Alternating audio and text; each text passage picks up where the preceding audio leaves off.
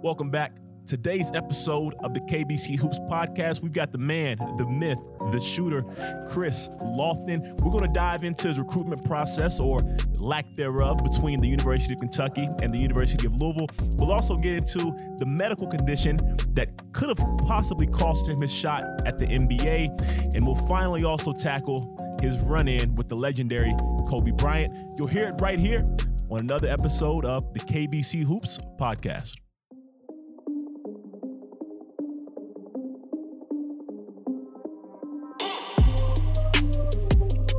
Listeners, we've got a treat for you guys today. Yeah. Today's episode, one of the best to ever do it on this basketball court, one of the one of the legends in the game, Kentucky guy.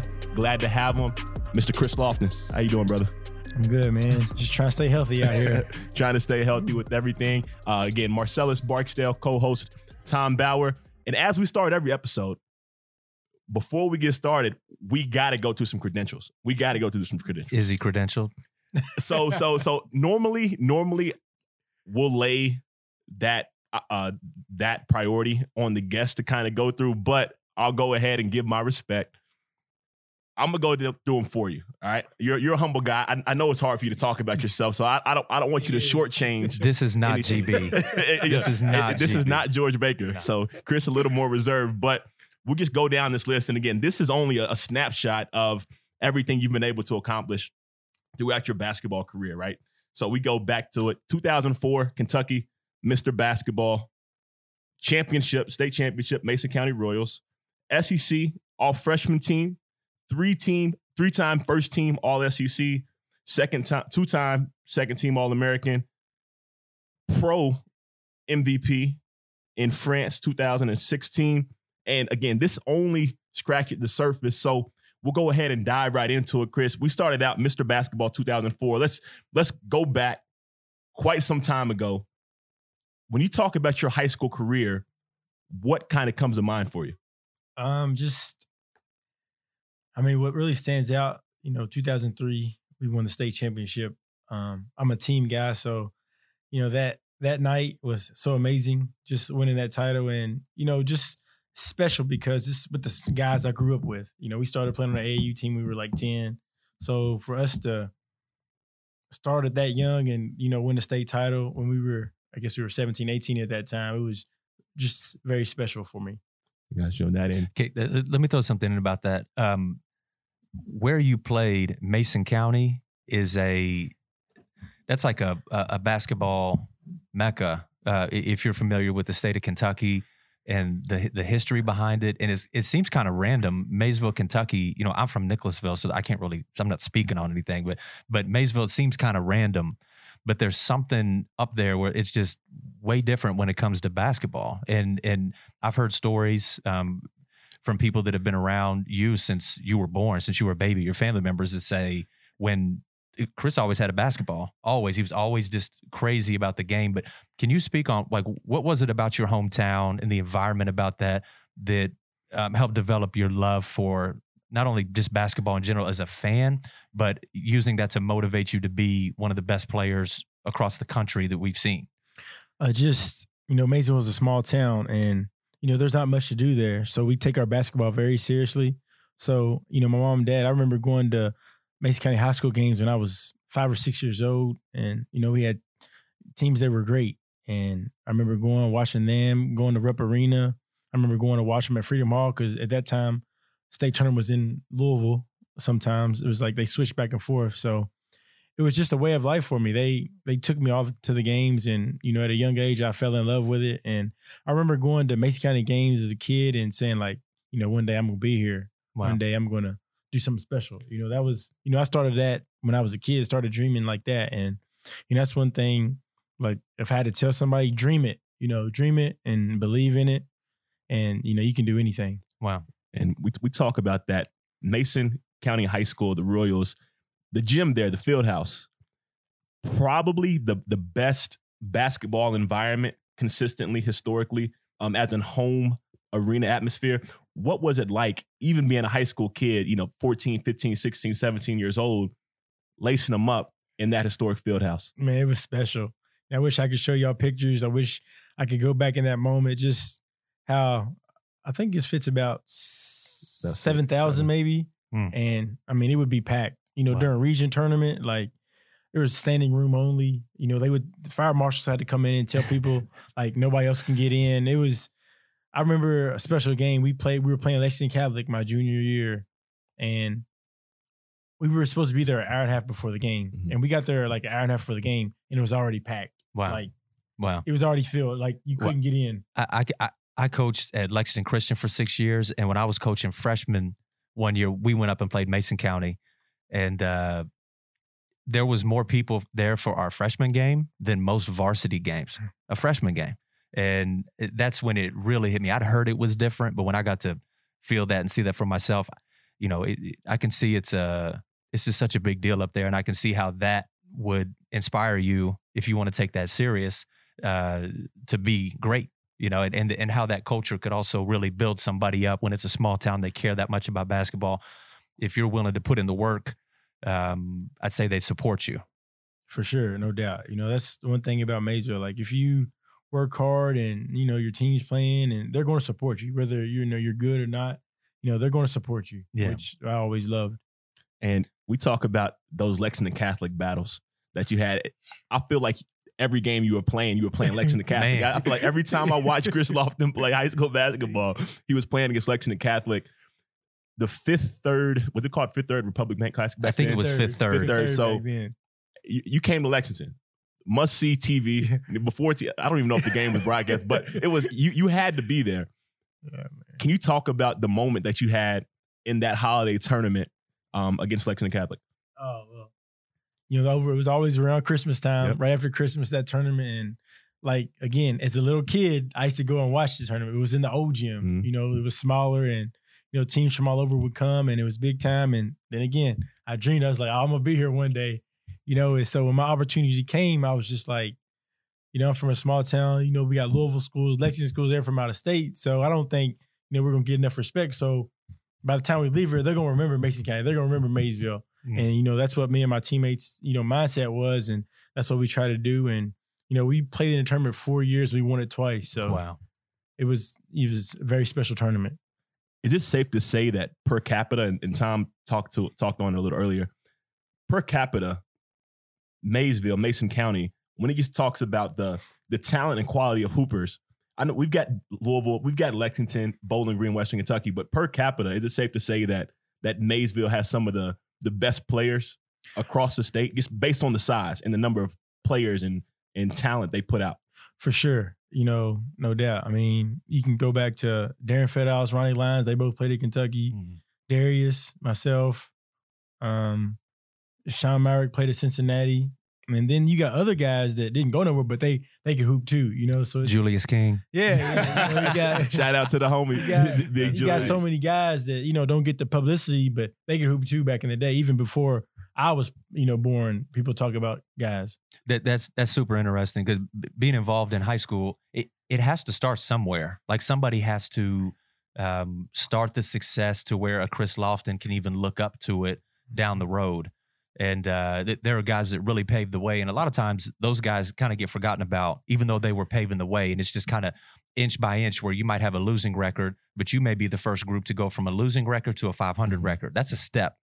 The 500 record to a winning record and that's a step and just laying the groundwork. So it's great to you know shout out all those guys. And those guys you know we see them consistently in the building and they're still passing on their knowledge to a lot of other people you know a- a younger generation as well even to this day just again to show how mason county man like ball really is life if there's a way to be bigger than ball is life like it, it- it's the way of life and uh but it's health it seems healthy at the same time too like some of my favorite people i meet are from mason county um, and so it's it, it's just good to touch on that. Who who were some of your uh, the players that you played against in high school? Um, it can be in the state, it can be out of the state or whatever. But um, touch on who were some of the players that you hated to play against, but you loved to play against at the same time. Um, I mean, Lexington Catholic had. I mean, Demetrius Green, and I don't think he gets the credit he deserves, but Yeah. Demetrius is great. Duna, you know, that was always a battle. Um, him, William Graham, Harrison Morton, Right. them three right there. I'm trying to think, around state. Mm, I mean, we played against Rondo. Mhm. Right. He was at Eastern. you know, of course, Some good players. he's definitely good. Um, so those four, four stand out the most, I would say. And be- before we move on to some some things later on in your career, we got to touch on the Maysville Dirt Bowl. Right. Oh, man. The, the first Do weekend. we need to bring Lisa up for that? and, and- and- and if you haven't had the pleasure to step foot inside our KBC Hoops facility, by the time you make it to the front desk, you've already encountered probably five to six people from from Maysville. Yeah. Five to six, without a doubt. So again, hu- huge love to that. But we talk about the Dirt Bowl, and for those unfamiliar, first weekend of August, end of the summer tournament, the old gym Yeah. downtown, hottest gym I've ever played in in my life. I, I, hottest gym, Yeah. hands down, bar none. How special is that weekend um, to the city of Maysville?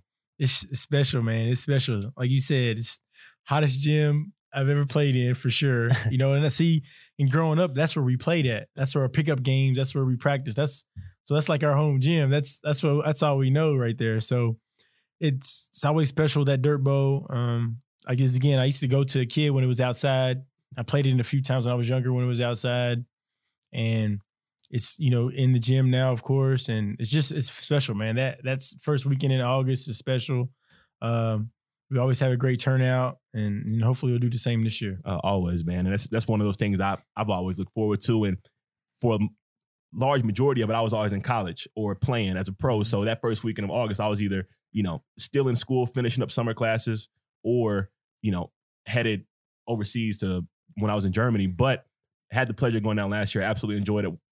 Honestly, a, a weekend like no other, basketball like no other, and when you walk in that place, you you feel the legends of Maysville, right? And Well, it seems like it seems like the results of that, whether you win or lose, it's just a basketball game, but those results carry on. oh, carry on. like you got to deal with it. Like if you win, Oh, man, you're that guy. You're you're really Yeah, big yeah, time. sure. But if you lose, like You gonna hear you're nothing. Like you make me. I mean, it's it- it's so beautiful. It's so beautiful, and it's all with it's all in good taste, and it's like sports. It- it's all in that realm of sports. But it is amazing how it carries over. It's just it seems like a random tournament, but there's a lot of credibility and respect.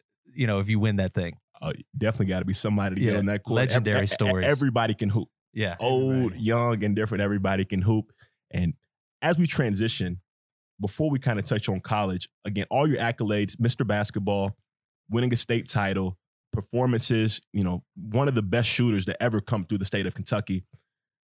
How would you describe your recruitment process as you got into, you know, your junior and your senior years in high school? Um, well, it wasn't really what I wanted it to be. Um, but uh see, uh at first, you know, I was I remember as a sophomore, I was getting letters from from schools, but that's when I realized that I was just on a mailing list. It doesn't Yeah. really mean anything. You know how that goes. Yeah. You know, my junior year, I remember um some school I remember going on some unofficial visits to Western Kentucky. Where else did I go? Mm, Maybe that was the only one. So it, so it wasn't hot and heavy, is what you're yeah, saying. it wasn't hot and yeah, heavy. It wasn't. It wasn't hot and heavy. right. I remember. So I had a one of my assistant coaches worked for Pitino. So Rick did offer me a scholarship as a sophomore. As a sophomore, he offered me a scholarship as a sophomore. But you know, me as I was young. I mean, I Yeah. wasn't ready to just commit to school right then. You know, I still, you know, was thinking about Kentucky, Duke. You know, so but you know, Louisville offered me, and they end up taking it away.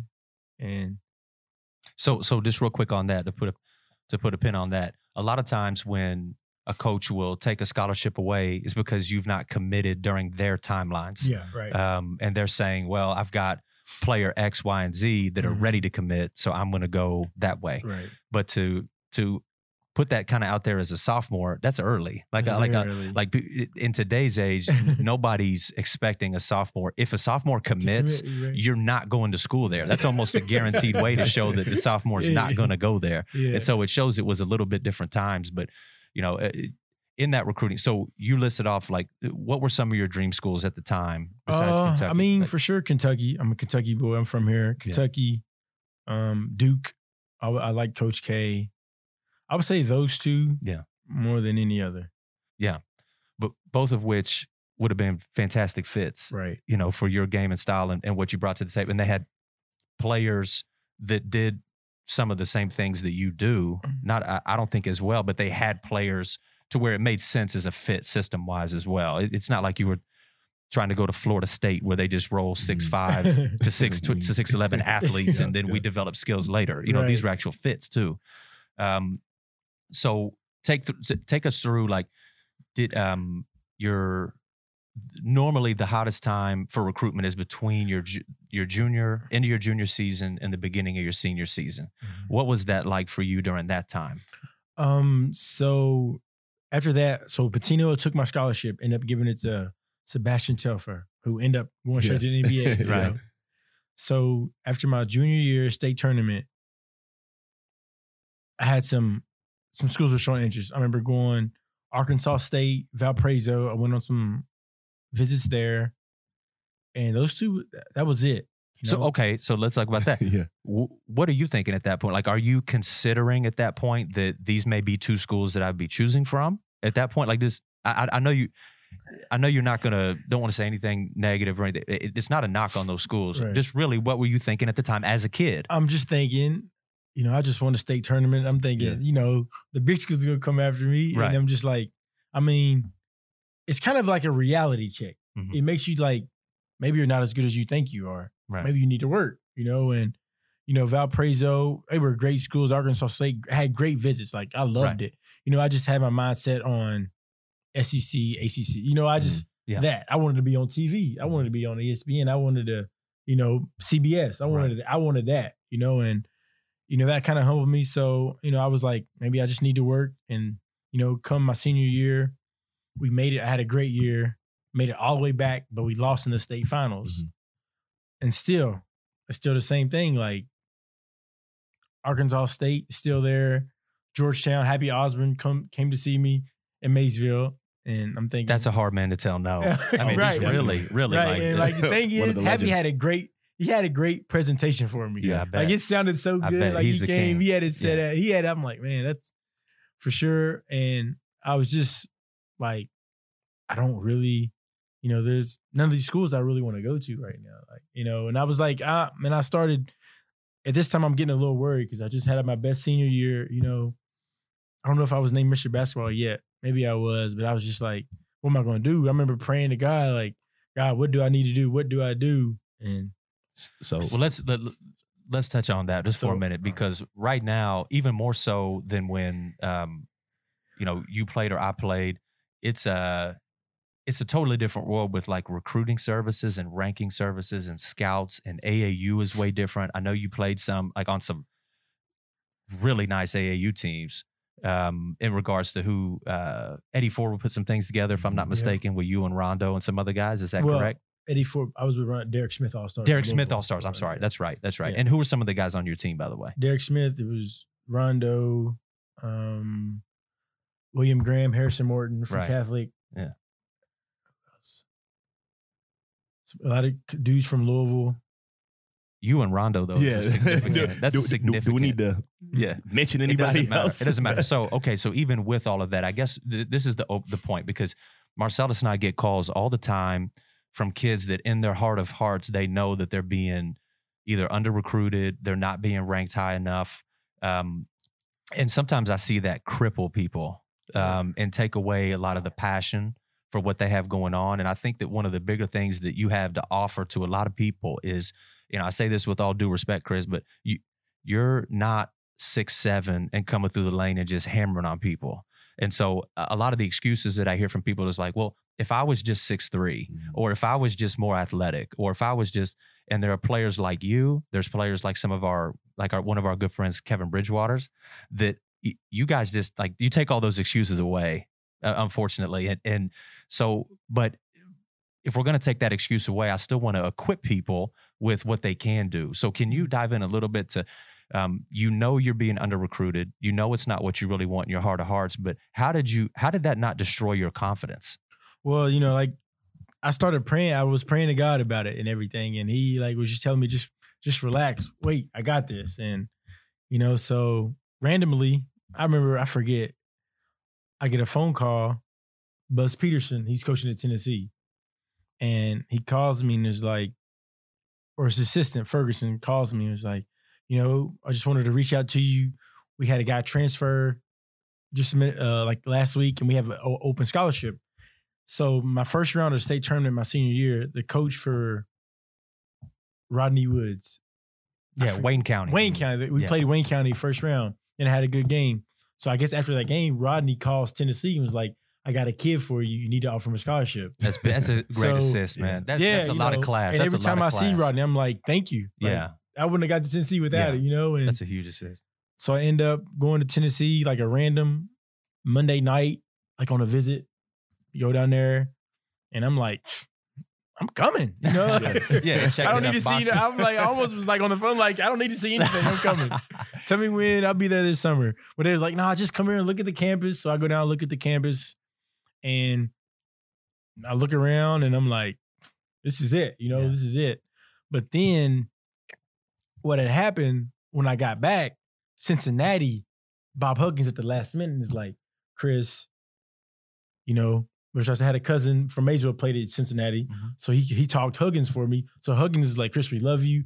We just don't have a scholarship right now at the moment. But if you give me like two weeks, they're going the NCAA is gonna pass a new rule. We're gonna have an extra scholarship and it's yours. So I'm like, oh. And I'm thinking as a kid, Cincinnati, it's an hour from home. Yeah, mm-hmm. yeah. And back then they had the Jordan gear. Yep, You know, as a yep. kid, you're thinking, Yes, oh, man. I'm picking out my Jordans. I'm gonna wear each game. I'm like, man, I'm gonna be Right. Jordan out. So I'm like, Plus, you'll have dogs. yeah, you know, and I'm like, that's gonna be a nice fit. yes, So, but so it comes to signing day. Tennessee has a scholarship right here.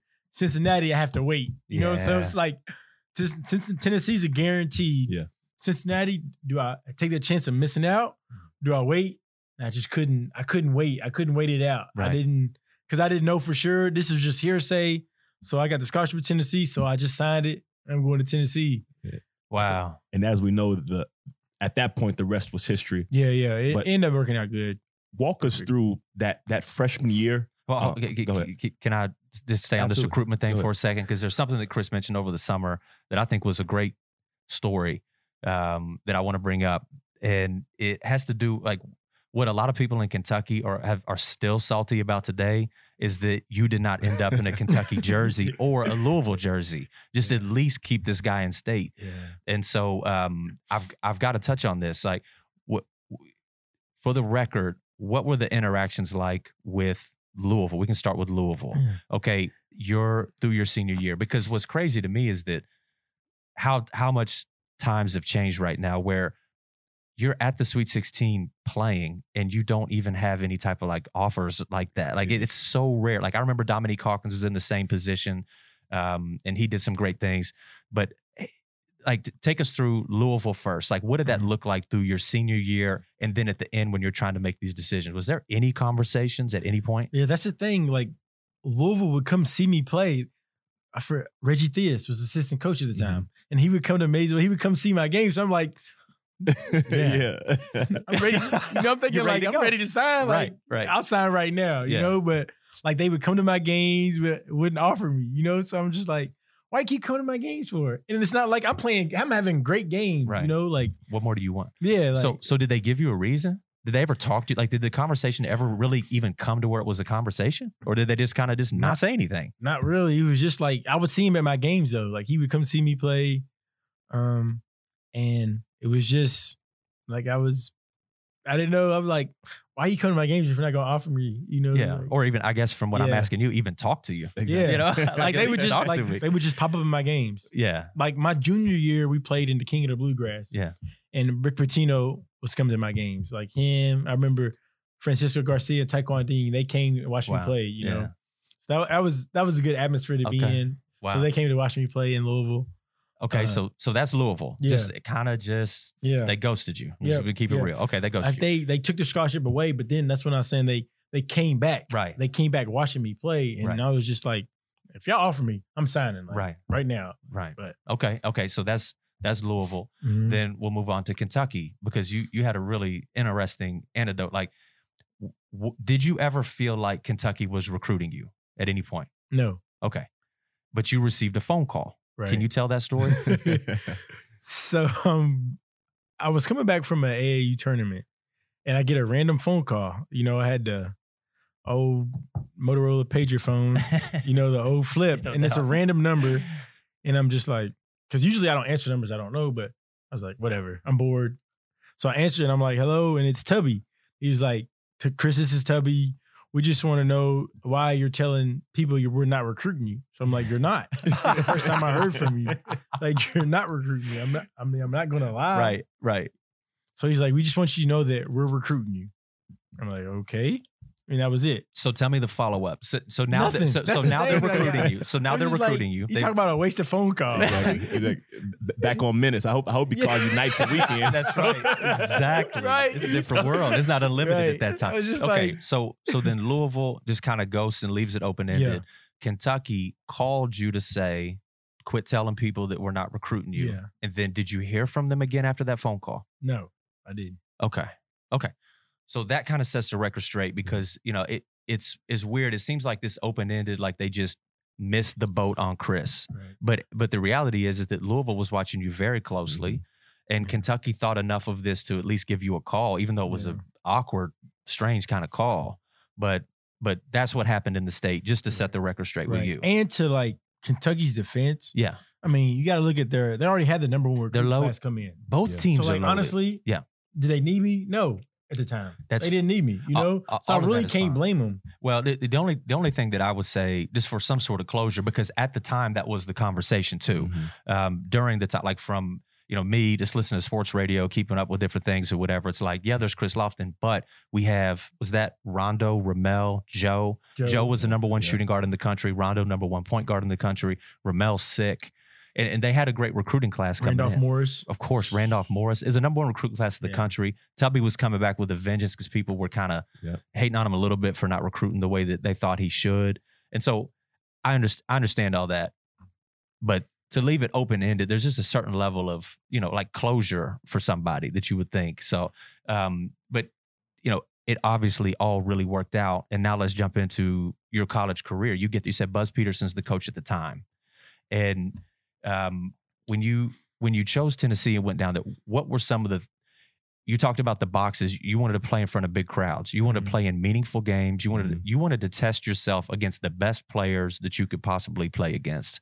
Um, so those are obviously some of the reasons, some of the things that Tennessee offered. A great fan base too, like it just cr- Right. ki- uh, almost kind of like Maysville in a lot of ways Yeah. where it's like they're just crazy about sports down there. And they love Rocky Top, love Tennessee. Some of my friends are from down there and they're crazy about it. But what were some of the reasons that made you go with Tennessee outside of well, it was them in Cincinnati and they're there? But what are some of the things you liked about Tennessee going into it, anyways? Uh, it was, you know, it wasn't that far from home. Mhm. Yeah. You know, like that. I didn't want to go too far from home. Um, it was, it was a place where I feel like I could play right away, like walk in and play right away, maybe even start. Did you have promises with that? No, no Okay. promises. Okay. You were just gauging the, the players. Yeah, I was Okay. just gauging, just like you know, I knew what I I knew I was going to work hard. I knew I was going to set myself apart. You know, I knew I was going to do the things that you know other people won't. Yeah. So I just had that, you know, I had that mindset going in there, especially having I had a chip on my shoulder because I felt like I was disappointed with the recruitment process. So I was like, I'm going to pay Tennessee back for taking a chance on me. I was going to give my all. I was going to do That's whatever what it took to, man, just to win, get the program because the program was, you know, down at the time. I was just trying to do something special with it, you know, Mhm. just trying to, like, basically just put it on my back, you know, and make Maysville proud and just do something special down there. Wow. You know, that's what it was all about. And you know, I got there, you know, as a freshman, and I remember just well, as soon as I got there, I had a, a appendix. My appendix busted. First day of college. First day. First day. So I'm Never driving. So I'm driving to Knoxville my parents. I'm, I'm driving my car, and my parents are like in front of me, and like we stop, and I'm like, Dad, my stomach is killing me. Like something's not right. He's like, Oh, shut up. You just nervous about college. You'll be fine.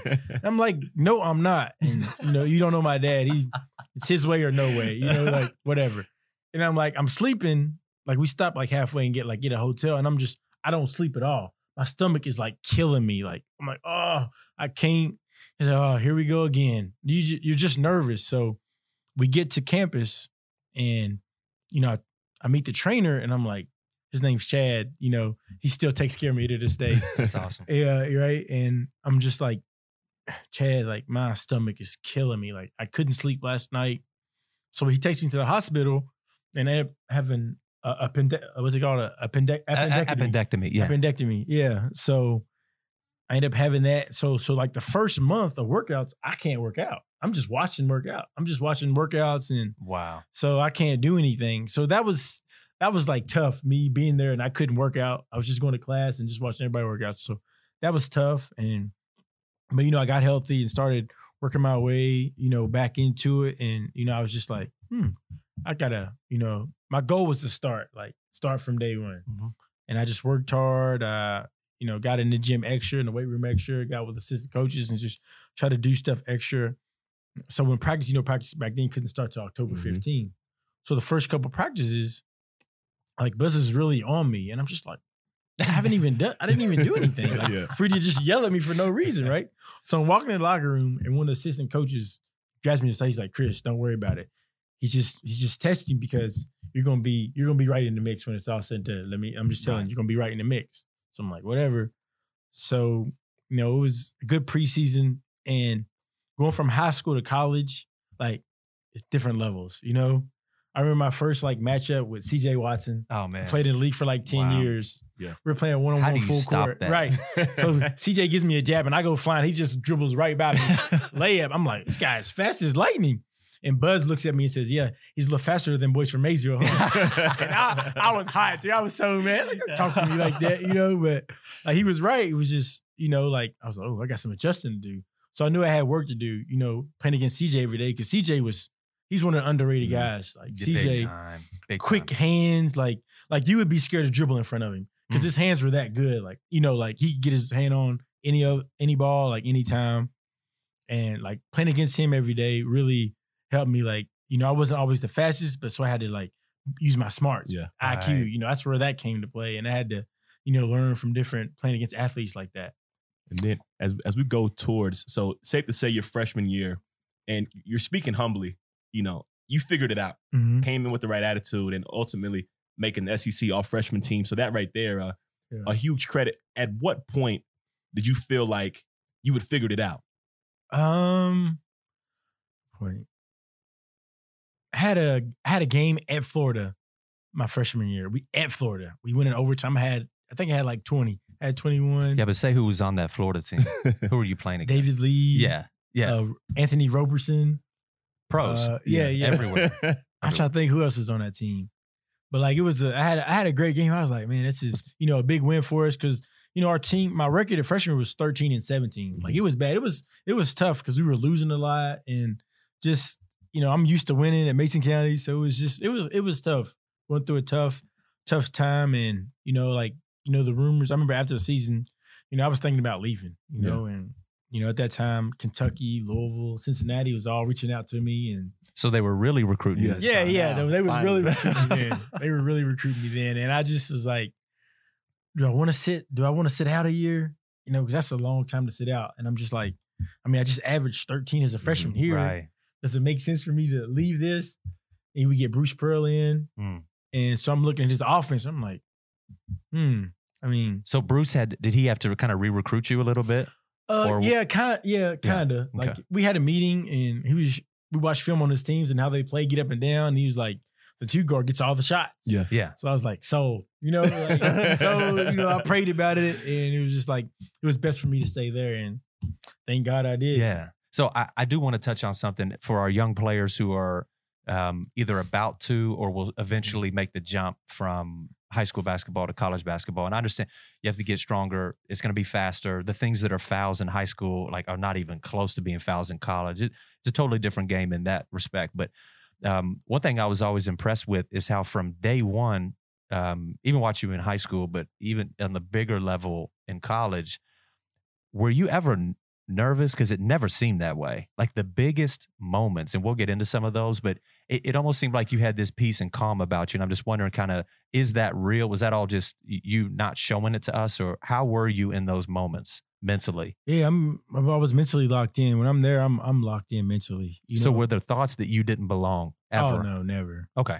Any court you've ever stepped Any on? court, I don't care. You know. Um. How do you know? It's me. though? Just. I think it's from working hard. Yeah. Like I feel like I put in hours in this place in Yep. the weight room. Yep. So I feel like every time I step on the court, I'm the best player in there. You know, like You're prepared. not to be cog, not to sound Yeah, coggy, but like that's the mentality I, I've always had. I'm like, nobody outworks me. Nobody does what I do every day. Nobody like this is the job for me. This is you know this is what I do. Right. That's like nine to five. You know, like sure. Well, like- what that one of the things we try to do with this podcast is, yeah, it's like sports centric, but not everybody here is going to Exactly. play pro sports. Like very Right. few people that listen to this podcast are ever going to play pro sports. So we try to see how they can take um, things that you're saying or things that we're saying and have it cross over to their life and actually have impact and meaning in their life. Because with what you're saying, I know that um, I feel like nobody works harder than me Mhm. in what I do. And so I'm comfortable sitting in any types of rooms and the types of meetings Marcellus and I have. We think a lot of people would potentially be nervous walking into that. But because I know that nobody outworks us, we feel comfortable and we're never nervous or we're never intimidated by the moment because we've been honest with ourselves, which I think is what you you're great at, is actually being honest with yourself on where you stand. And people hope and wish that they're better than they really are instead of Mhm. just Yeah. being honest with themselves and saying, well, I'm not that good right now, but I know that I can do X, Y, and Z to get better. And then you build on that to where you get that Mhm. confidence. But it's always amazed me how the players that just don't get nervous in those situations. And you're just saying it goes back to hard work. for sure. I think it all falls back on that. You know, and can I speak about something Please. like about college? Like kids picking colleges, go where you're wanted. There we Thank you. like- there we go. everybody can't go like it's not everybody can't go D1, D you know, D1, D2, NAI, that's fine. Like if you're good, they're gonna find you. Exactly. You know, go where you're wanted. I think I see some kids that just have this D1, D1, D1 or bust. Like, no, it's not like that. Like right. college basketball, if you're playing college basketball, that's an accomplishment like for sure. a lot of people would want. Man, you know, and you're getting yeah, you're education, like you can't beat it. So I would say go where you wanted. And that was my whole thing with Tennessee. They they wanted me, you know, like they Can showed you break that me. down though? Because um, again, people uh, oftentimes, and I fall victim to this, we're not honest with ourselves. Mm-hmm. And so if we're evaluating all the options that we have on the table, and I have a D2 offer, and they've laid out a plan for me, like you're talking about Bruce, watch film and was saying this is this is where you will be on this film. This is Yeah. where I project that you're going to be. And Mhm. wh- what do you mean by have a plan for you? It's bigger than this them saying, yeah, you can come here if you want. That's not a plan, No, right? plan. And that, and that's one thing with Bruce coaching. Like Bruce, he has a plan, scheduling, like practice the way he watches film. Like he's like he's dialed in. Like you know he's one like coaching wise, he's one of he's one of the best for sure. And like you know I was I had a chance to be with him like a couple months ago in Auburn, and I just and that's just it took me back to Tennessee how he prepared for games and just being in the film room with him and being around him at practice. Just like I'm like this is why he's successful. You know he puts in that work while his players are, and his coaches are sleeping. I mean, Bruce is up early in the Mhm. morning watching film. that. I love And- Five, you know, like up early, Yeah. like nonstop watching film all throughout the day. Then he'll be ready for practice. You know, have the game plan ready. Have meeting with his assistant coaches.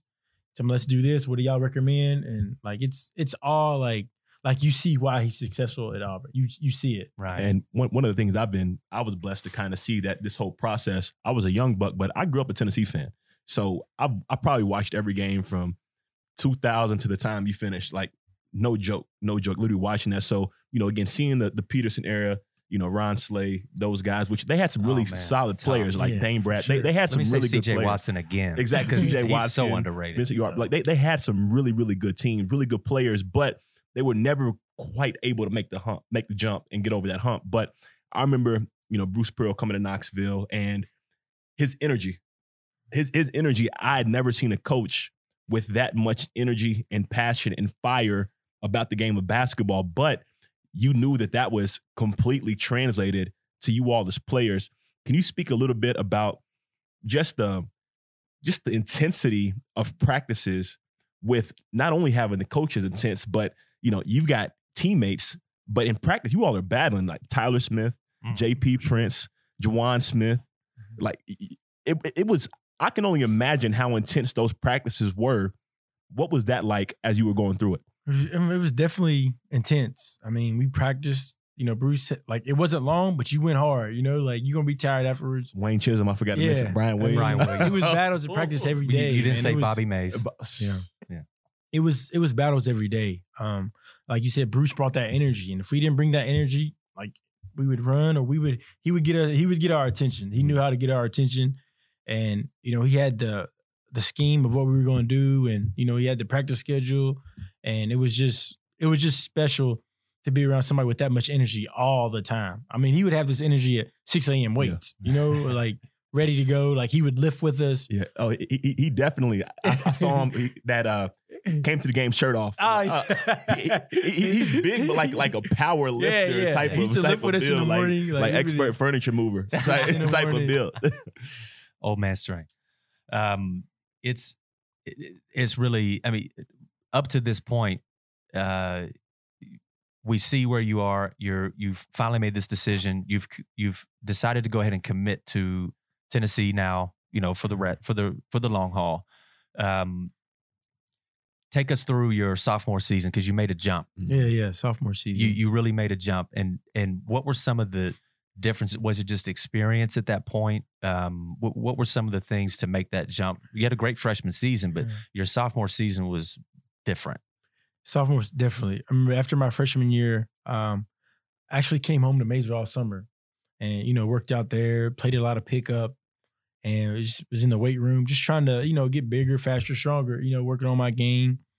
So I get back my sophomore year. Um, so you know now people know about me a little bit. So I'm on little scout reports, and you know my sophomore year, um, we. I think we win at that time it was SEC East, SEC West. So I think we win the SEC East. So we won the SEC's championship. I think we were like 12 and 4, if I haven't, something like that. I don't think we won the whole SEC. I think we won the SEC East. Not positive. But it was a good year. I had at that time career highs against Kentucky in 06. That was 06 this was 06. So we beat Kentucky in Yeah. at Rupp Arena, yes. which is the first time Tennessee did in mm-hmm. at that time 20, 25 years. You Right. know? That's what I tell people all the time. Like, you just don't win at Rupp Arena like Right. that. You know, it, it don't happen Yeah. and I had a a great game at Georgia. I set the record for threes. I think I had nine threes that game at Georgia, and these were back to back games. Okay. So that um, we get to the NCAA tournament, we win the first game, then we lost, we lose second round, and I played bad second round, and I was just like, I remember that after that game, I was so I was so disappointed in myself because I shot terrible, and we lost, and it was bad. So I was like, man, this summer, it's this time it's different. I'm gonna stay in Knoxville all summer. I'm gonna live in the weight room. I'm gonna live in the gym. I can't let this feeling happen again. Like, you know, so you like- found new levels as somebody who Mhm. literally. I mean, you're again. I, I know you won't say this, but you are known. The the legend behind you is your work ethic. Mhm. But yet somehow you found new ways to even challenge yourself on the work ethic that had already even made you that successful to that point. Yeah. What were some of the th- changes that you made? You said because when you tell me live in the weight room, live in the gym, that's what I thought that you were doing Yeah. anyway. So, more, but more, more? specific. More- I got with my so you got coach- smarter. Yeah, with my assistant coach Jason Shay, who coaches the ETSU right now with Forbes, and he comes to me and said, "Chris, you you got to get to the free throw line more. You got to attack the basket more. You know, everybody knows you can shoot. It's time to attack the basket." Because I think my sophomore year I shot like sixty free throws. You know, and he was like, "We got to get there at least hundred. Let's go for hundred. And I ended up getting there like hundred and some, like Wow. twenty, almost doubling. I think I doubled it or more. And like we worked on just different moves to the basket, you know, and just all kinds of different things. Like he was like the guy that I worked out with a lot, you know, training, like individual workout. Right. He was so good. And So one of some of the advice that we give not only to ourselves but to our young guys that are coming up and really trying to do some special things is we say that you you have to script everything. Mhm. You have to actually make a specific plan and stick to that. Yeah. Are you saying that that's kind of the jump that you did where you were more specific on the things that you want to work on for sure. and you d- okay okay better in shape, stronger. Yeah. You know, like I was actually started watching when I was eating right after that summer. Wow. You know, Yeah. Like freshman, sophomore year, you had a good season, but I was eating McDonald's, you know, Yeah, like, yeah. you know, I'm saying the cafe, give me that Right. double cheeseburger, fries, Coke, you know, Hey, hey, like, re- that's why I tell re- people I didn't know nothing about Hey, healthy real eating. quick, real quick. I I, I got to touch on this because I'm a I'm, I'm a fan too. But Krispy Kreme donuts. Le- legend has it that that y- you've got the route for the Krispy Kreme delivery truck in a 65 mile radius of Lexington, Maysville, Atlanta. I, I, I know you to hit up. I, I think you stop in Chattanooga on your way from Knoxville. Were you eating a lot of Krispy Kremes back then too? Uh, that's where I got introduced to it in Knoxville. wow yeah that Um, wasn't Krispy Kreme here for yeah. a while Yeah. I was in Knoxville. My boy was like, you trying to get these donuts. donuts? What do you mean it's like 7.30 at night? Why I want some donuts at like he's like Krispy Kreme. I'm like, whatever, let's go. yeah, change your life, boy. So we get there and the light, he's like, oh, the light's on. so I'm like, okay, yeah. So I eat that first and I'm like, oh, life changing. doesn't doesn't. So I ordered Gone. me a dozen. I said, I need my own. I need my own. So, Man, you know, and back then, like you showed your UTID, so you Yeah. bought one, got one free. Ah, Lord. So we would go there and get it, and I take it back to the room. Just, just and ever since then, like I feel like donuts is one of my like low key favorite foods. yeah, you know, same, same. like when they're hot, can't beat it. so um, we can pick up Krispy Kreme as a sponsor of that. Uh, exactly. Krispy Kreme. We need Yeah, to go ahead yeah. and get the shout out. So- you got endorsement. yeah. So so um all right, so then we made it through the sophomore season Mhm. and you've decided to make this jump in a new level of commitment to your New junior level, season. Okay. level. Um granted the atmosphere was different back then in regards to underclassmen making the jump to the pros. When did you start seeing your name pop up on NBA draft boards? Was it after your freshman season, after your sophomore season? When was that? I would say during my junior season. During your junior During season. junior okay. season, that so there was no consideration of leaving after your sophomore season. no, no, I wasn't that Um, good. Junior season. Let's let's jump into your junior season because again, another jump and some really big moments during your junior season. Yeah, so Recap some of junior the season, highlights. I'm just, um, you know, I'm, I'm, I'm like, I'm like, I'm locked in, just like really locked in. You know, just like, just eat, sleep, work out, man, get my rest, get my proper rest. Yeah. So that's when I start to realize, like, all that stuff matters. What you eat, how many hours you're sleeping, you know, Right. your rest, taking care of your body, like all that, like really plays an effect. You know, in the SEC, like, I mean, it's tough, especially when I was playing 30, 35 Mhm. minutes a game. So like, you know, and I was, you know, the main main offensive guy like for the team. So I was like, I have to be ready and like fresh every night, Right. you know, for us to have a chance to win. So I really just started, you know, dial in and and it goes back to my favorite player, Kobe. I always loved how he approached the game. How Yeah. he was, you know, he blocked out every all the other stuff. Just like he was just locked in and I, you know, me reading and like listening to him, listening to him speak. And so I was, you know, that was the guy like I, I looked up to like for that like mental aspect of my game. I, I don't want to jump ahead because I want this to be in somewhat chronological order. But Okay. was um, when was it that you actually were invited to go out to his camp? Oh, that was after. That was. Oh yeah, that was after my junior year. After okay, After so we, so we'll that get to that in a minute. We'll, we'll get to that in just a minute. Then. We'll get to that in a minute because I, I we have to touch on that. I know that it had a major impact on you. Yeah.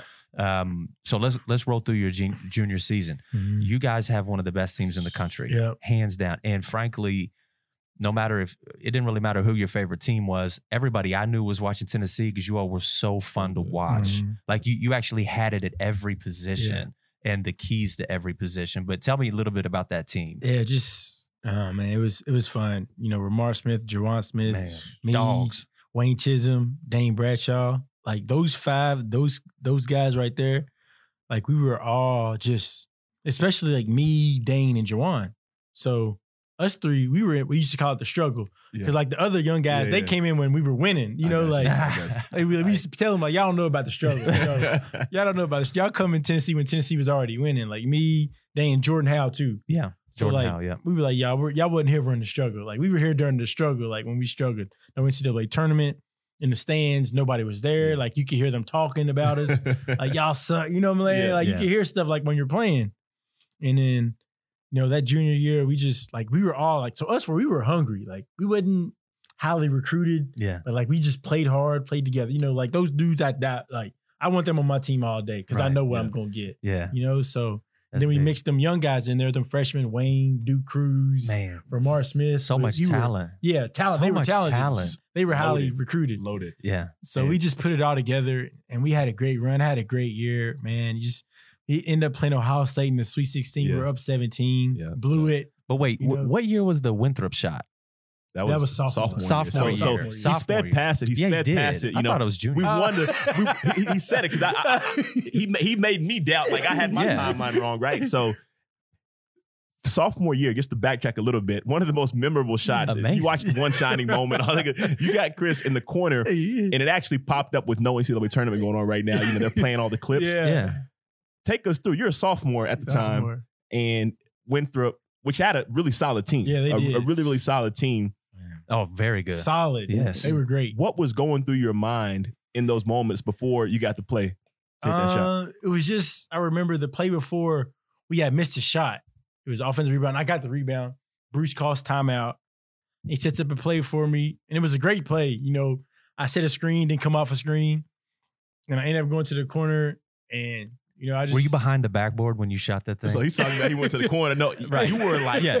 it- Behind the backboard. behind the backboard, tough, Uh, fading away. Fading. And j- just just to touch on this, and this, this is kind of one of those reoccurring themes. You're not the biggest guy Mm. by any means. If anybody has seen you shoot, you do something that's a little unconventional for most shooters. You kind of actually fade, but have a real high release. At what point did you really develop that, or was it something that was intentional in your shooting as as you were growing up, or was it just kind of how it was always done? It was just I was always done. Yeah, I, don't, I guess it's just a habit. Yeah. Did, was- when we were talking about Chris yesterday with GB, and he was asking, you know, like, did Chris get that much better when he reached Tennessee? And I'm like, no. I mean, Yeah. I, I can't say it as emphatically as I wanted to. I mean, he did get a lot better, Yeah. but the things he always was doing done. at Tennessee, Exactly. I saw him doing in high Exactly. school. Like, like, there's nothing new. He's just doing it at a different level. And yeah, he's incrementally getting better. But uh, the jumper has been the same. I mean, it, it looked like it's been the same. Now, you know, so so there's that. We have to talk about that shot against Winthrop. I'm glad we mentioned that. So, but but we'll go back to the junior season. Regular season, how'd it go? Uh, sophomore, It's junior season. Junior season? Yeah, back to junior. oh, regular season. was was good. Yeah, Um, you guys are It top was ten throughout solid. the year. Top. I think we were something. top ten. Like I don't know if we were top ten at one point. Maybe it was it was decent. Yeah. like I would say it was great junior year. You know, I played great. It wasn't it wasn't too good. I can't remember actually. I have to look it up. but uh, uh, But it was better Ohio than it, it was better than freshman year for sure. Yeah, lost to Ohio State in the Sweet Sixteen. Lost to Ohio State in Good Sweet team, 16, T- yeah. tough, tough team for That that. was SEC Player of the Year, right. so that was good. And What happened here? What we got, what we got. Did something fall down? Okay, We'll go just ahead. leave it. Just, Just leave, leave it. It's all good. Just leave it. It's Thank you, though. We'll make it work. Um, so so we're back to we're back to your junior season. P- pretty good season. You have a fantastic season Right. and uh, second team All American that year. second Yep, team. Second Second, team. team, All American Yeah. that year. Um, quite the jump from all due respect from Arkansas State and Valpo. You know, being Mhm. your option. That that's such a testament to your work ethic, character, and again, confidence. And as we've established, because you put in the work. So great junior season. It's actually a testament to how you guys are really feeling that, you know, you kind of gloss over losing in the Sweet 16 to Ohio State. To most programs, that's the best they've ever done Exactly. ever in their history. And so it shows what's going on in your all's minds down in Tennessee that you know bigger and better is possible. And so now we get to, you know, you're you're almost at your peak of being hot at this up up to that point. Is there a consideration of jumping to the NBA at that point? Did it ever cross your mind? Um, jumping. I think like I was going to test the waters, Mhm, go work yeah. out for some teams. You know, don't hire an agent, but just just gauge and see. Because I mean, it's my junior year. What do I have to lose? Right. You know? So I think that was the that was the plan to do. But you know, some health issues came up. Yeah. which stopped me from all that. Right. So with that, without, you know, obviously you can shut the whole thing down right now. Mm-hmm. But I, I think that again, this is way more than about sports. Right. And so um, you've mentioned your faith multiple times, and I don't want people to gloss over or just move past what you're talking about. When I'm asking you, um, what gives you confidence? Exactly. What made you stay? It, you you're rooted in your faith. Right. For sure. Okay, and so um, there's a bigger message behind what we're trying to do here. But hmm would you mind it? You would you mind if I ask some questions about those health issues? Yeah. Okay. Go ahead. All right. So into your junior season, you're hot. You have to be thinking in your mind right now, like NBA's in my future. It's done Mhm. deal. It's a matter Yeah. of do I want to go right now? Do I want to wait and try to do something special with the team? Just hold off on another year. But then you get some news. Um, w- did you just not start? Did you just stop? Start uh, not feeling well? Is that what ended up happening, or what? What started happening to where you kind of figured that maybe something might be going on with you physically? Well, just um, so you know, NCAA, you have a random drug test. Mm-hmm. So I had take one. I had had a drug test after the first round. Yeah, after the first round, and came back positive. So after that Ohio State game, my trainer, we're getting on the elevator, getting ready to go. We're at the hotel, and he says, "Chris, I need to talk to you." So I'm like, and I could see in his face like it was something serious. I'm like, hmm, this is weird. So I put my stuff in my room, shower, and I go back. And he's like, well, I was with our, my team trainer Chad and with the team doctor. he's like, well, you just um, we got you failing a drug test. So I'm like, I'm like, it's, it's impossible. Like, Yeah. I don't smoke. Like, you know, like um, I don't know how to fail a drug test. So they started thinking like maybe it was maybe I took one of those shakes or something. Yeah. Did you take any? I'm like, I take the shakes that our strength coach Troy gives to everybody else. So no, I haven't done anything. So they're like, okay, we just, you know, wanted to let you know. And, you know, when we get back to Knoxville, we're going to run some tests and this and that. So I'm like, hmm, that's weird.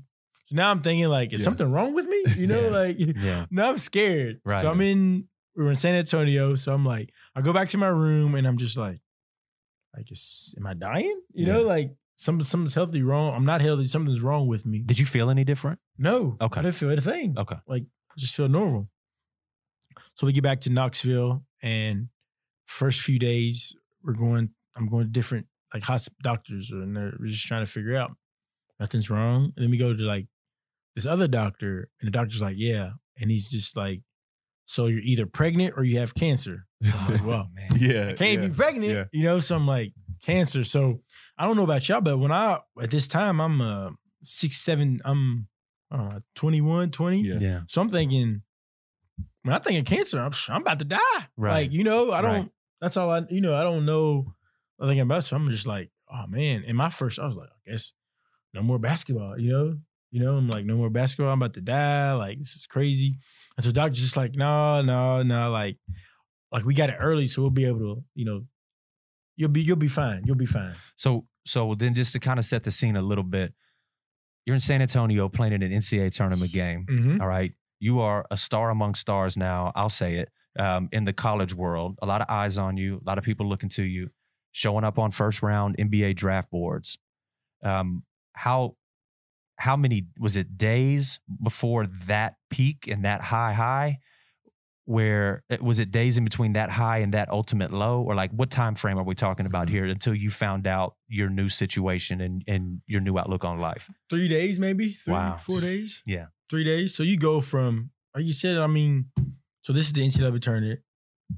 A week before, a week and a half before, I'm named SEC Player of the Year, which Yeah. one of my favorite college moments. Right. You know what I'm saying? I, I'm thinking like I go from nobody wants me to being named the best player in the SEC, in the East Southeastern Conference. So Right. like I'm feeling good. Get ready to go to the NCAA tournament.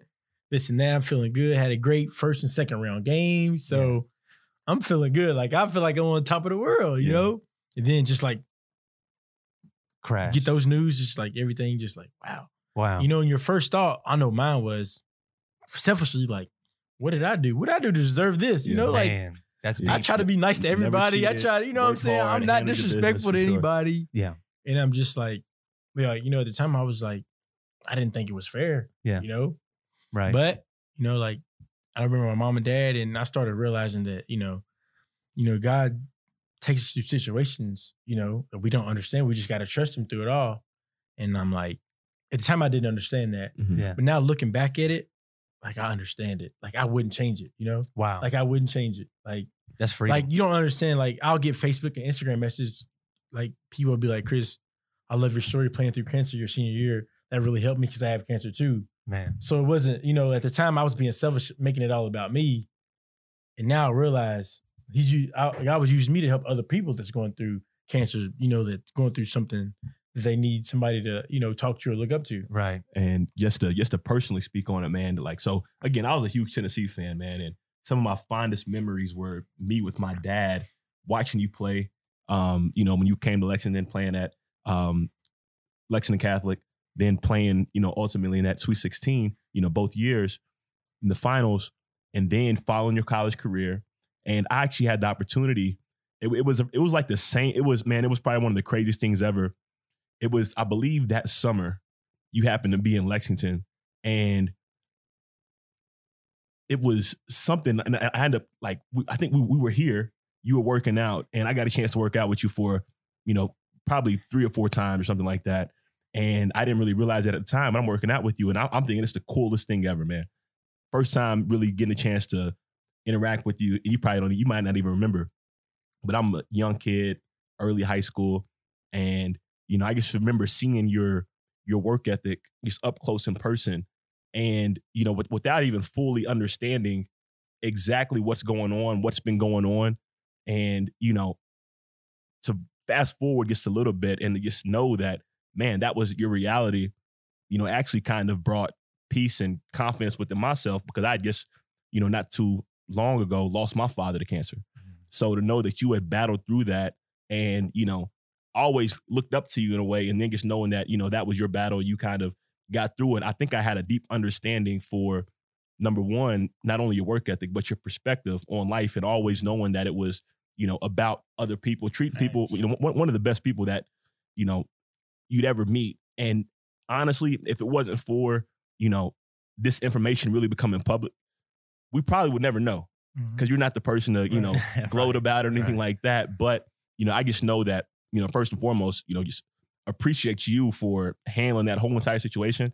And I think mm-hmm. as you look back in that perspective and understanding the people that you were able to impact, you know, with your walk, with your faith, you know, I was I was one of those people that was touched by it. So, Wow. you know, really really commend you for for handling that the way you did. Mhm, Appreciate that. So Yeah, it, it means a lot. Like I still get messages today about it, and it makes me like, you know what I'm saying? Like, I'm like, man, like I get a little sad thinking about it because Yeah. like I was so selfish. You know, I didn't realize how selfish I was. Just you know, making it all about me. You know, because like you said, I'm like up here, and I'm like Yeah. NBA, NBA. You know, Yeah, like right, like you couldn't tell me nothing. Like Yeah. I just knew I was gonna be in the NBA. You know, I just knew I was gonna be there, and just like you know, God changes your plans. You know, and you don't understand, but it's always for the best. exactly. Yeah. So, with that, what sort of impact did this cancer um, diagnosis have on your thoughts about um, going to the NBA? Wa- At that point, between your junior and senior season, did that just kind of eliminate all of that in your mind? Like you're 100% coming back? Or did you receive Yeah. some feedback from NBA teams saying not now?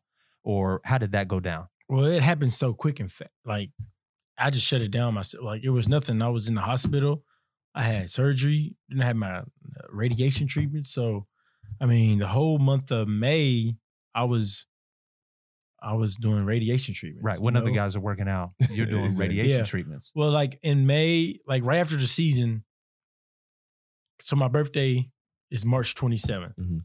So we had lost more. We had lost like the week before in the Sweet 16. So we get back and I find those. You know, I go to the doctor and find out what I'm diagnosed with.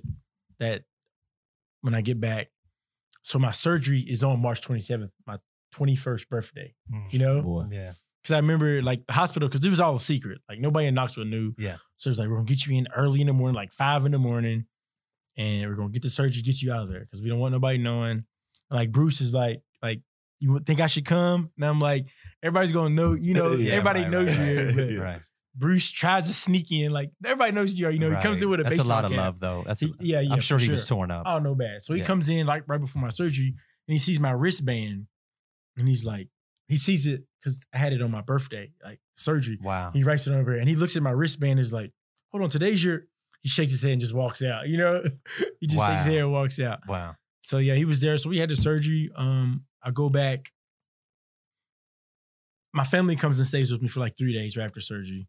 You know, um, then after they leave, I go back to my dorm where I'm staying with my teammates.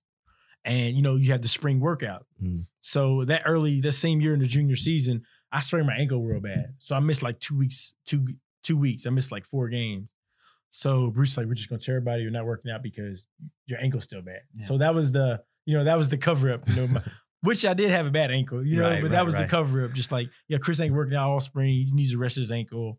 This and that. Well, sh- shout out to Bruce for really trying to protect Exactly. oh yeah, yeah. in this situation. Bruce, man. like, I look back and like Bruce really looked at like my senior year, like the first few games that I wasn't playing good. He asked me if I wanted a red shirt.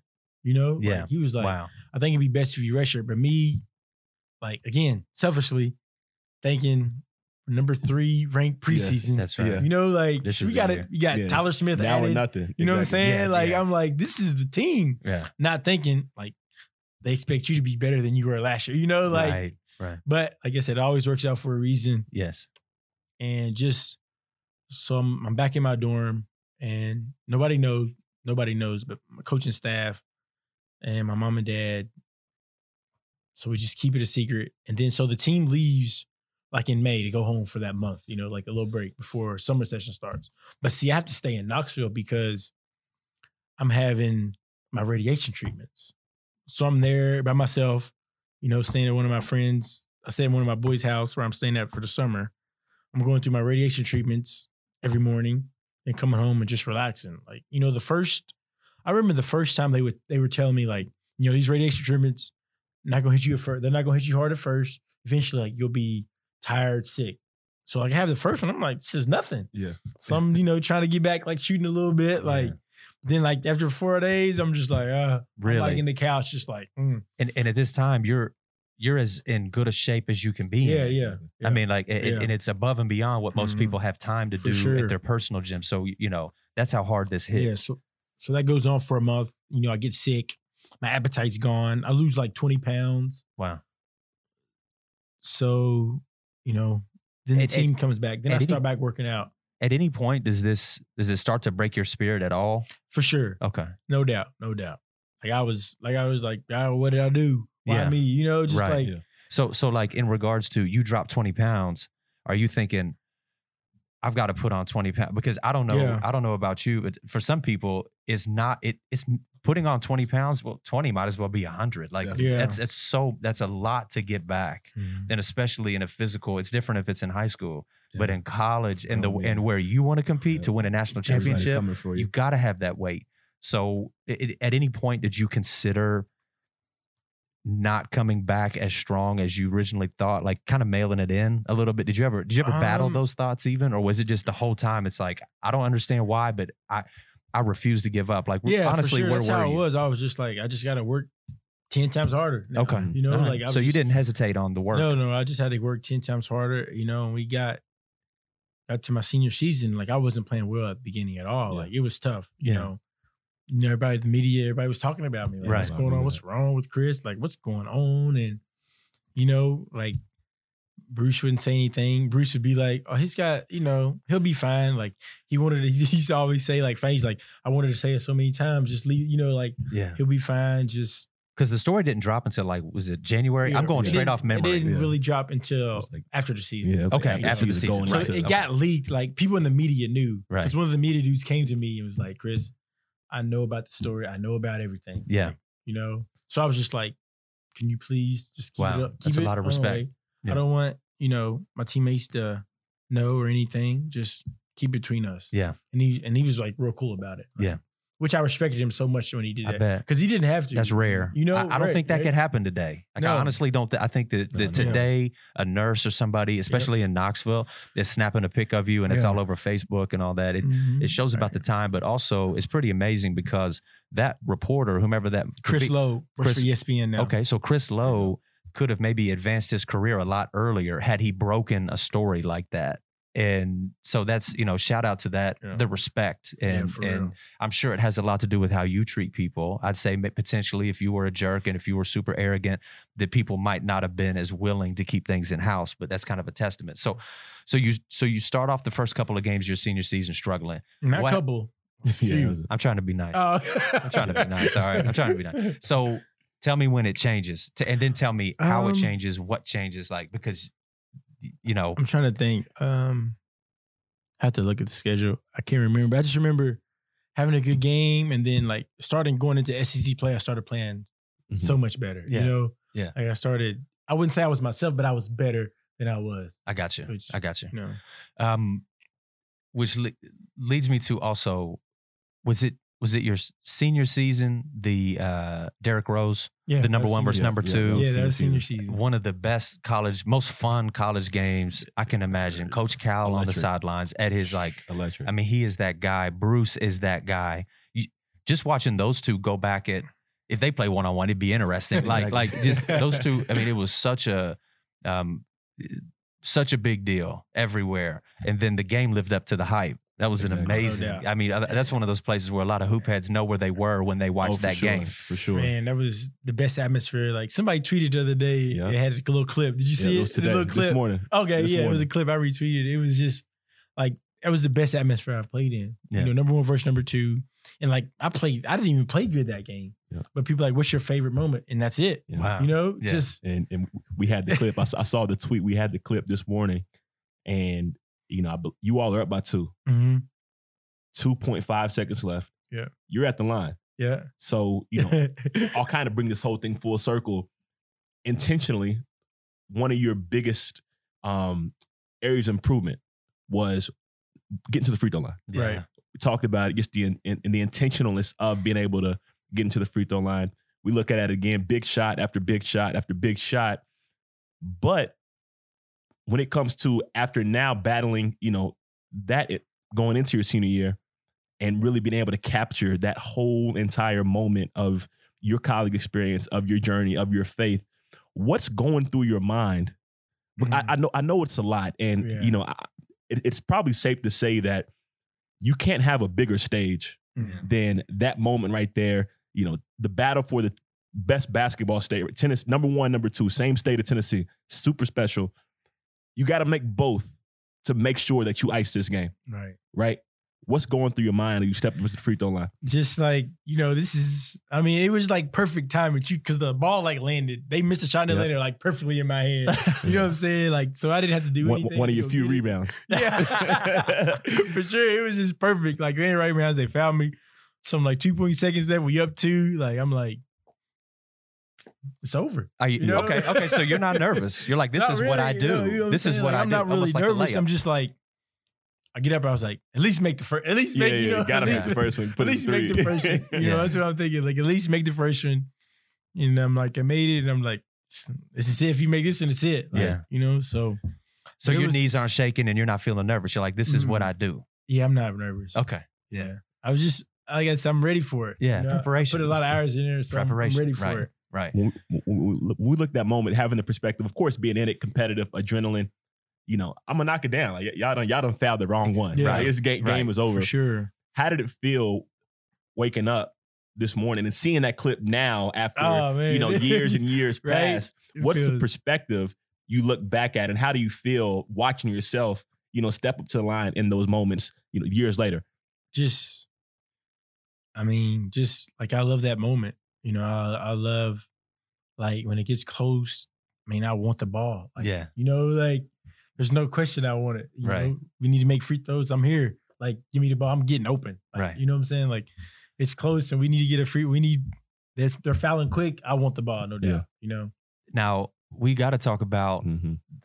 the a super famous moment where like very few times in people uh in people's lives careers whatever it, basketball specific when you have the ball and your team needs to make a play does it enter people's minds to well i'll just keep going backwards further away from the goal Exactly. All right. All right, I- I- I'll- I'll we make need to score. We, Yeah, we, need, to the bucket, score. so let me walk backwards but not many people have 6'11 7 foot kevin durant who uh, me and my circle we knew greatness was coming Oh, from sure. that No guy doubt. close. I think at the mcdonald's game and then after what he did his freshman year at texas uh, you knew like you're you're battling with an all-time great right now and his length and he knows you're about to shoot and you know that you're about to shoot and there's a timeline on this like you have to shoot it within the next couple seconds you have to tell me what you think because that's a, that's an NCAA tournament moment, correct? No, No. no. it's oh no, that's a regular, regular season. season. That's regular season. season. Okay, regular season.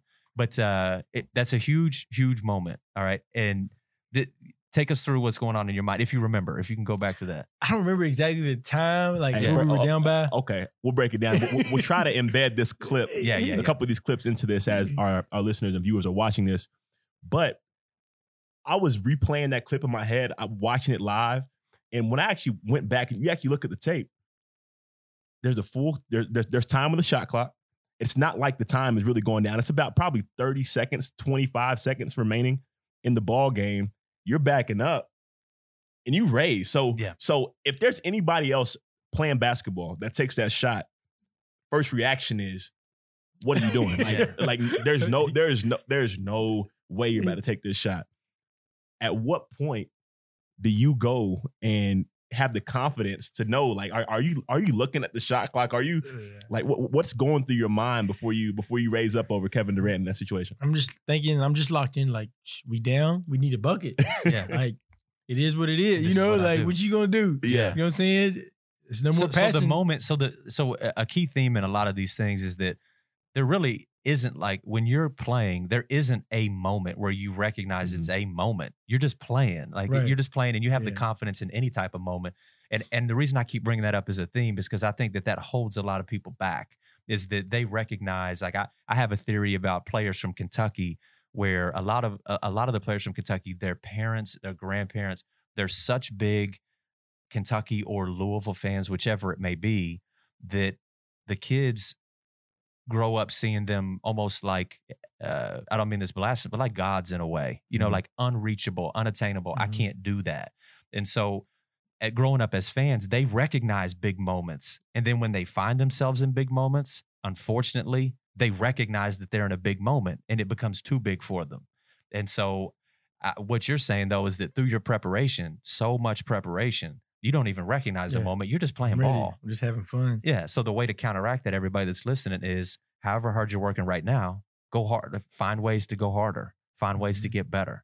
So th- just just an amazing moment. We'll try to pull that clip and embed it in the video with Yeah. this, but just a just an awesome moment. Like I, all of us from Kentucky, like we're jumping up and down. We can't believe it. We get to brag to everybody Oh, for sure. forever For now. sure. Actually, forever that, For sure. that you know that, that, that we have that. That's our guy. And so um, you finish up um, senior season, and how did the tournament end? We lost to Louisville, Right, Sweet 16. Yeah, tough team, Oh, yeah. Great Yeah. team. G- a great. I think they team. end up, so that was 08. No, that was, yeah, that was 08. Oh wait. So they played, I think North, they got beat by North Carolina after that. okay. We'll they beat us in the Sweet 16. yeah, Yeah, great team. Earl Clark, Mm-hmm. Car- Derrick Caracter, Derek Terrence Cross. Williams, Will. T. Will. T. Will. Yeah, they had a squad. Such good basketball. Yeah. Such good basketball. And, and uh, so so you finished up that season. It didn't end how you wanted, Mhm. but you you ended kind of with a bang. At this point, now the college career is done, Yeah. and you're thinking, what's the you know what are the next steps or whatnot? Yeah. What are you hearing from different people about what your future could be at that time? at that time, just um, agent was telling me like I remember Bruce said he's got an agent for me that's been talking about me, that wants me, and he sent me to Portsmouth, some Mhm. Portsmouth, yeah, you know, yeah, about? Portsmouth, yeah, big time. Portsmouth Invi- team. So I- invitational, yeah, it's big. I played the Portsmouth. I played good down there, um, and but you know I didn't get any offers for NBA or anything. I played, ended up going to the Nuggets for summer league that summer, but I I didn't play much. So my agent was, you know, got me a deal in Turkey my first year. yeah, you know, so and it was fun. You know, Yeah. at first it was tough being away like that that long, but I got used to it, and you know, Turkey's been one of my favorite countries. wow. So you've been a professional basketball player for since 09. since 09 Yeah, for 09. like uh, for 11 years you've been a professional Yeah. basketball player which is just nobody really gets to say that of any count where you're actually making money where it's worth it to stay in the game right. um so go through just some of the places that you played So Turkey, Spain, Russia, France, Lithuania, Turkey, Russia, Spain, France. Those are five countries I've played in. south For korea leagues. Oh, Oh. yeah, South Korea. yeah Forgot about South Korea. yeah So those six are the countries like in the leagues, but okay you know we've had games in other Mhm. countries. yeah too, sure You know, sure So I've been Um, everywhere. everywhere. so list off some of the players um some of your favorite players again that, that you hated to play against but you respected some of the best guys Overseas. yes Um. I know that's tough. Ooh. yeah just tough, just man. any names You just listen them all. Let's see. I like. So I was on the team with Tiago Splitter. Played for the Spurs. yeah I like playing with He- he, Tiago. he He was started on a world championship team. Yeah. Yeah. Tiago. Um, I was on the team with. You remember Mirza Teletovic, Yep. shooter? Yep. Quick release. No. Yeah, big man. Uh, Marcy Marcelinho Huertas. Yeah. played with the Lakers. Yes. Yeah. Absolutely. So he's on Yeah, the team. I was on yeah. the team with him. In I know you liked him. Oh, dimes. Wow. dimes. Um, You played uh, just like kind of a cultural reference. You won a world title with uh, LeBron's friend yeah, Romeo. Yeah, Romeo in France. in France. Yep. You guys won a, a world title with that MVP. Yep. Two. MVP that yeah. We won two. Me and Romeo won two championships. So we won the French Cup in Yep, French 2016. Then we won 2008. So we won the French League title Wow. championship. yeah. That's amazing. So Yeah. So culturally, what what have you learned traveling the world? Obviously, spending most of your time here in America, but a significant amount of the last eleven years um, all around the world. What what are some of the things that you've taken away, like cultural differences, or what are some of the um, expectations? Because we're going to have some people listening to this that want to be pro basketball players, or as Marcellus and I will cover, they think they want to be pro basketball Yeah. players. But what are some of the things to expect? Were you ever treated differently over there because you were from America, or was it all pretty much all love, or how was it? Uh, it's both. Yeah. In fact, it's been a lot of love. It's been some, you know, because you're American. Yeah. But like, I wouldn't say I was in any kind of danger, Right. you know. So it, it hasn't. I've had a great experience. I haven't been in like any of those countries where it's been like bad, bad. You know, I've always been in good situations. Yeah. And, you know, if I'm out, I really don't go anywhere by myself. Sure. So it was, I haven't been like, but I'm sure. I mean, I've been places by myself, but like, it hasn't been any problems. Well, honestly. what are some of the differences in lifestyle, like over there, and as opposed to like some things over here that you could think of? And Marcellus, you can jump in Yeah. as well, obviously. But Um, just you know, I know in Spain, like food wise, you know, what got me um is how they how late they eat dinner. Really? You know, like dinner might not start till like 9 30, 10 o'clock at night. okay, You know? yeah. Do they start their day later the next morning, or No, and they it's weird. Everybody takes a nap. You know, it's like a little Okay. siesta. right? So that's real. You know, they have like dinner might be like I'm talking about like I remember like when we have away games, like we would practice, we get back to the hotel, shower, like we wouldn't get dinner till like 10, 10 30. okay. you know, and then have breakfast early in the morning. I'm like, I'm not even hungry. You know, like it's just eight. I'm trying to put on 20 pounds. Though. Right. exactly. like Exactly. that. Um, just a lifestyle different, man. It's just, you know, like you wake up here, turn on Sports Center, so you just don't, you don't got that there. Well, back then, Yeah. you didn't. Yeah. My first year in Turkey, you know, now you got all this different stuff. Like I can Marcellus- watch on a computer. Marcellus and would that. tell me when he was over in Germany, even things like uh, the like your food that you go buy, like a lot of it might Oh, be yeah. more market bought with Yep, no yep. preservatives. So like you're only buying for like the next couple of days Oh, as for opposed to like a Yeah. couple of Yeah, weeks. yep. and that's that's one of the things to touch Yeah. on that. You know, I'm in Germany, young kid, first time really, you know, getting a chance to not go overseas, but living over there, going to the grocery store. Um, go to the grocery store for one, like there's no bags. You know, you gotta you gotta buy like you gotta get your bring your disposable bags. So super efficient. But I buy two weeks worth of food. And again, I'm not making that much money at the time. I just get over there. So I'm actually like, you know, making, you know, kind of like a, my prorated salary for the end of the month and go to the grocery store two days later, you know, I'm thinking I'm gonna eat good, bananas, bread, all this stuff. Everything goes bad. Yeah. So I'm Quick. like, bro, what's Yeah, what's wrong yeah, with this right, food? yeah. Like, so, something's got to be wrong. You're gonna buy chicken, you better cook it that night Exactly. tomorrow. and, Gotcha. and It's it, over. It, it, it never really hit me though that well that's because it's actually real food Yeah. and you know only the differences in what we're eating over here as far as shelf life of food and things. You got to go to the store a little more often Mm-hmm. um, over here. And we talk about guess the differences in culture the adjustment to the lifestyle. But on the basketball court Yeah. what are some of the differences? And I, I know I can speak on it myself but in your terms of the intensity of the off-season conditioning the practice not not as a young high school kid, but but as a grown man, as as a as a pro, yeah. what's are some of those experiences like? Oh man, I've I've played for so many different coaches. I'll tell you, I had experience with a Serbian coach, and when I tell you, we practiced twice a day and early in the morning and late at night, and it was it was tough. Yeah. You know, taped, Taped, for sure. running nonstop, and then you have weights. You might run through the woods. Like preseason was like it was tough. Yeah. And, and and and there's no getting out of. There's not like a, No, a, a no. vet, you know, like a- a, Right, vet clause. You know, a lot of these No. guys NBA can Oh, you chill. gonna do it?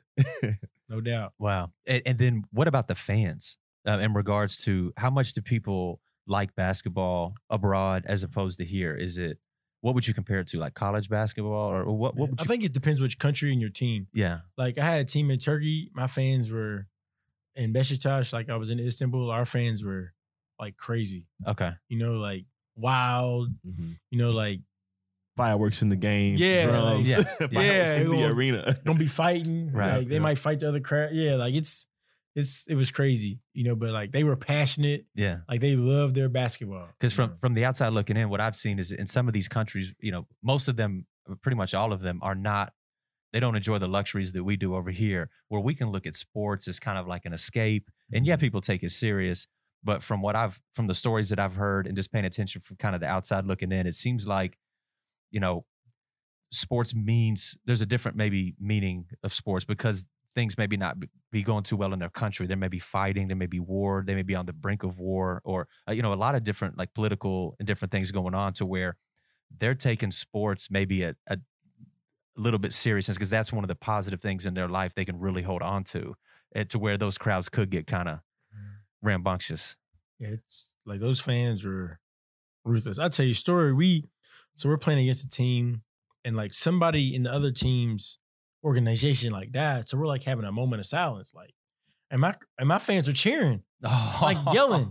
I'm like, ah, y'all are cold. Like, I mean, that's just how that's how ruthless they are. Yeah. You know, like they don't care. Like, yeah. Golly. Oh, yes, definitely, definitely I- brutal. But again, that's the fandom, kind of the the, the soccer type style Yeah. fans. Um, and again, a lot of it too is basketball is actually ran by the club in the city. So the Mhm. professional basketball club is you know over the basketball from pro all the way down to youth sports. So you know, it's like uh, if if if Maysville had a pro team where they're bringing all these players in Maysville. So just the pride, the passion that those people have, you know, from seeing kids grow up, from being involved in it at that local level to now, you know, being a part of that lifestyle. You know, it's a lot more passion and it's us versus y'all Yeah. essentially, and you know, really take it seriously. I, just just a couple more things, and, and we definitely appreciate you stopping by, Chris. I know it's family, and and it's all good, but but we do appreciate you stopping and being so candid and sharing all these things because these are a lot of things I've not heard before, Mhm. and so I know a lot of people are going to appreciate this. But um, some things that that I don't that we have to touch on um, the NBA. Okay, um, I a lot of us that that even follow basketball closely we watch a lot of guys play in the NBA, and we obviously love you. Like you- you're a, a lot of our favorite player ever, and and you'd be amazed at a lot of the different conversations that I have, Chris, about like our Mhm. business and stuff that we do. That random guys from New York that have created these e-commerce companies worth millions of dollars and sold them. I'm talking with them last week about some TBT stuff, Mhm. and uh, he's like, "Well, Chris Lofton's been my favorite player since I was in."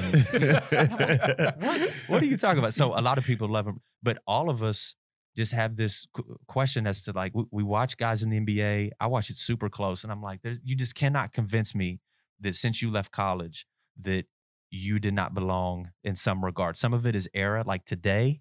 Yeah, I think in today's game, like you're in, you're you're completely in. But a lot of it, I think that a lot of what you did, you laid the groundwork to where Steph can be Steph because people watched you and they're like, that's a lot of fun. That's a fun way of playing basketball.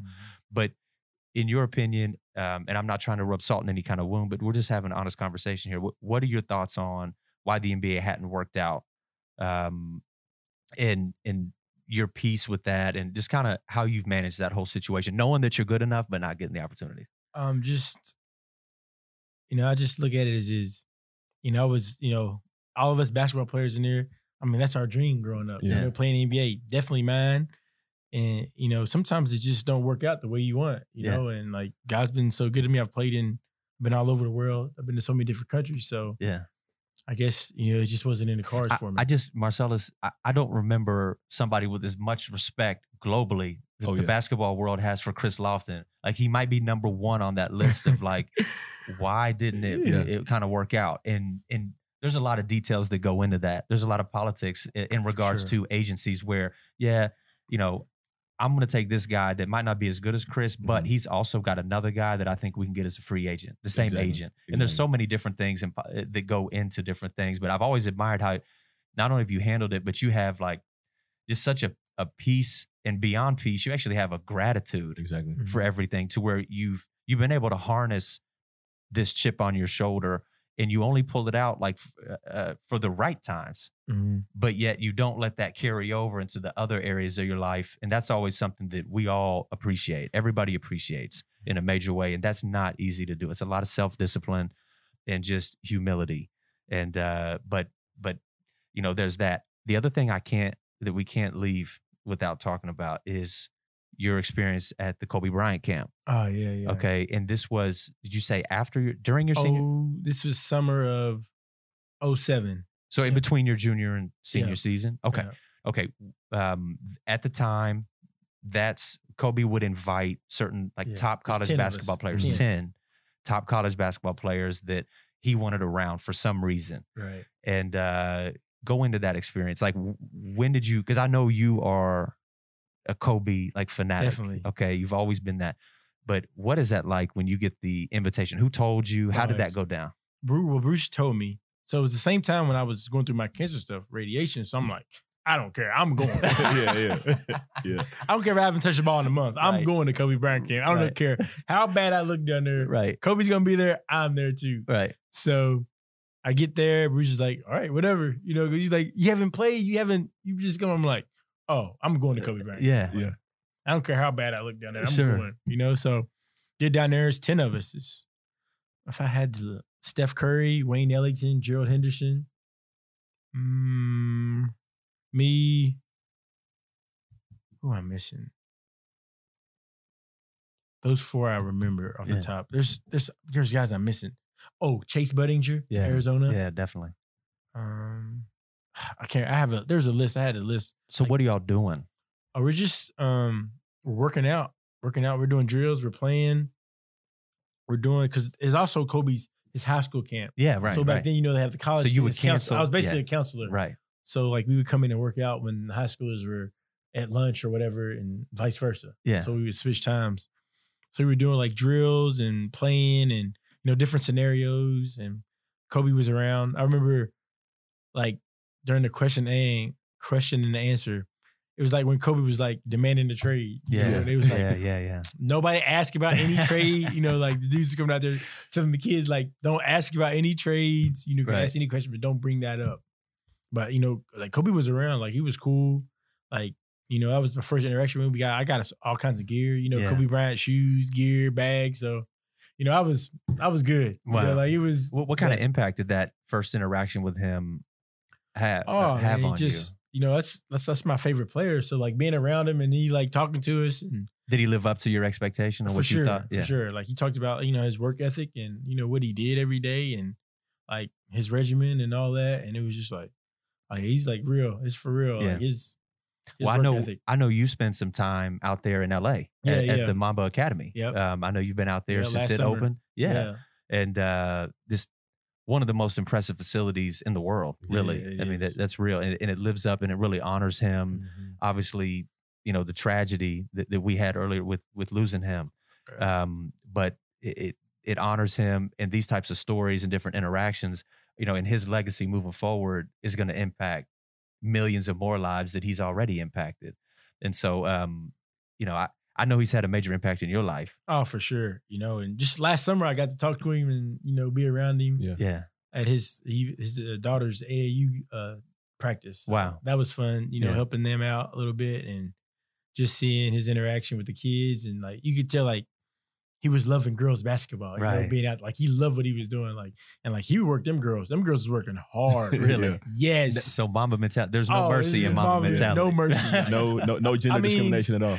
so my friend was like, I went to Tennessee with her. She was like cool with Kobe's, Kobe's like He's so team's humble. trainer. Oh my god. You know? Yeah. His friend. Yeah. Right. Go ahead. So we um, so I meet his name's Alex, and I'm like Alex, and he's like, hey, you might you want to come out to you know help me work with Kobe's daughter's team tomorrow. I'm one of my guys that won't be there. Like, Kobe's gonna be there. I count me in. Right. what kind of question is that? I'm there. Right. I don't care how far it is. Right. you know so we get there and you know kobe's there and we're just going through drills and i'm helping out and kobe's in there and just it was just funny hearing kobe's you know kobe some of kobe's stories you Yeah. know, about playing one-on-one and he was talking about grant hill Mhm. was a was one of his toughest one on one players when he played he Oh, was talking about imagine. hill Wow.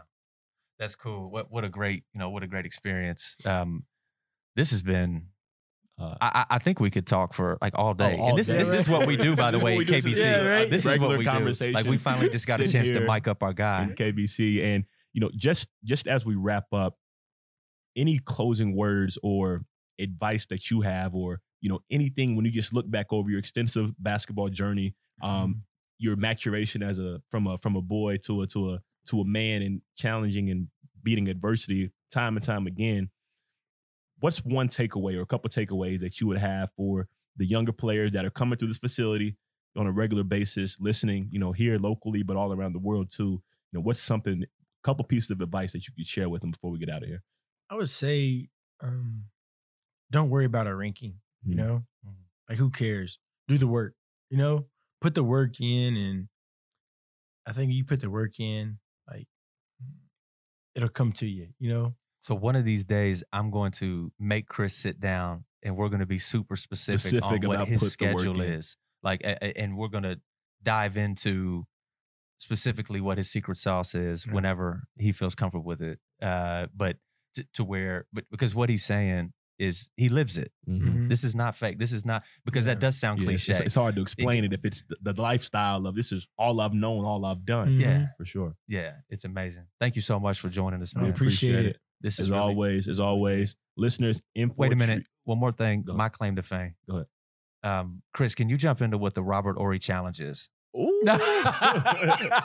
Can you jump the into Robert, the Robert Horry challenges. Yeah. No warm ups, straight three This point is shot. something we do, right? This is between me, you, and Bridge. Oh no, we did it one time. Look, so We now did you're it gonna throw one time. I time. only remember doing it one okay, time. okay so then I'm one and zero. One and All right, oh, go ahead and undefeated. say yeah, what I it admit, is. I admit, he got me. He Okay, got say me. what it is. But but just I had so a hoodie and a sweatshirt on, but yeah, he got me.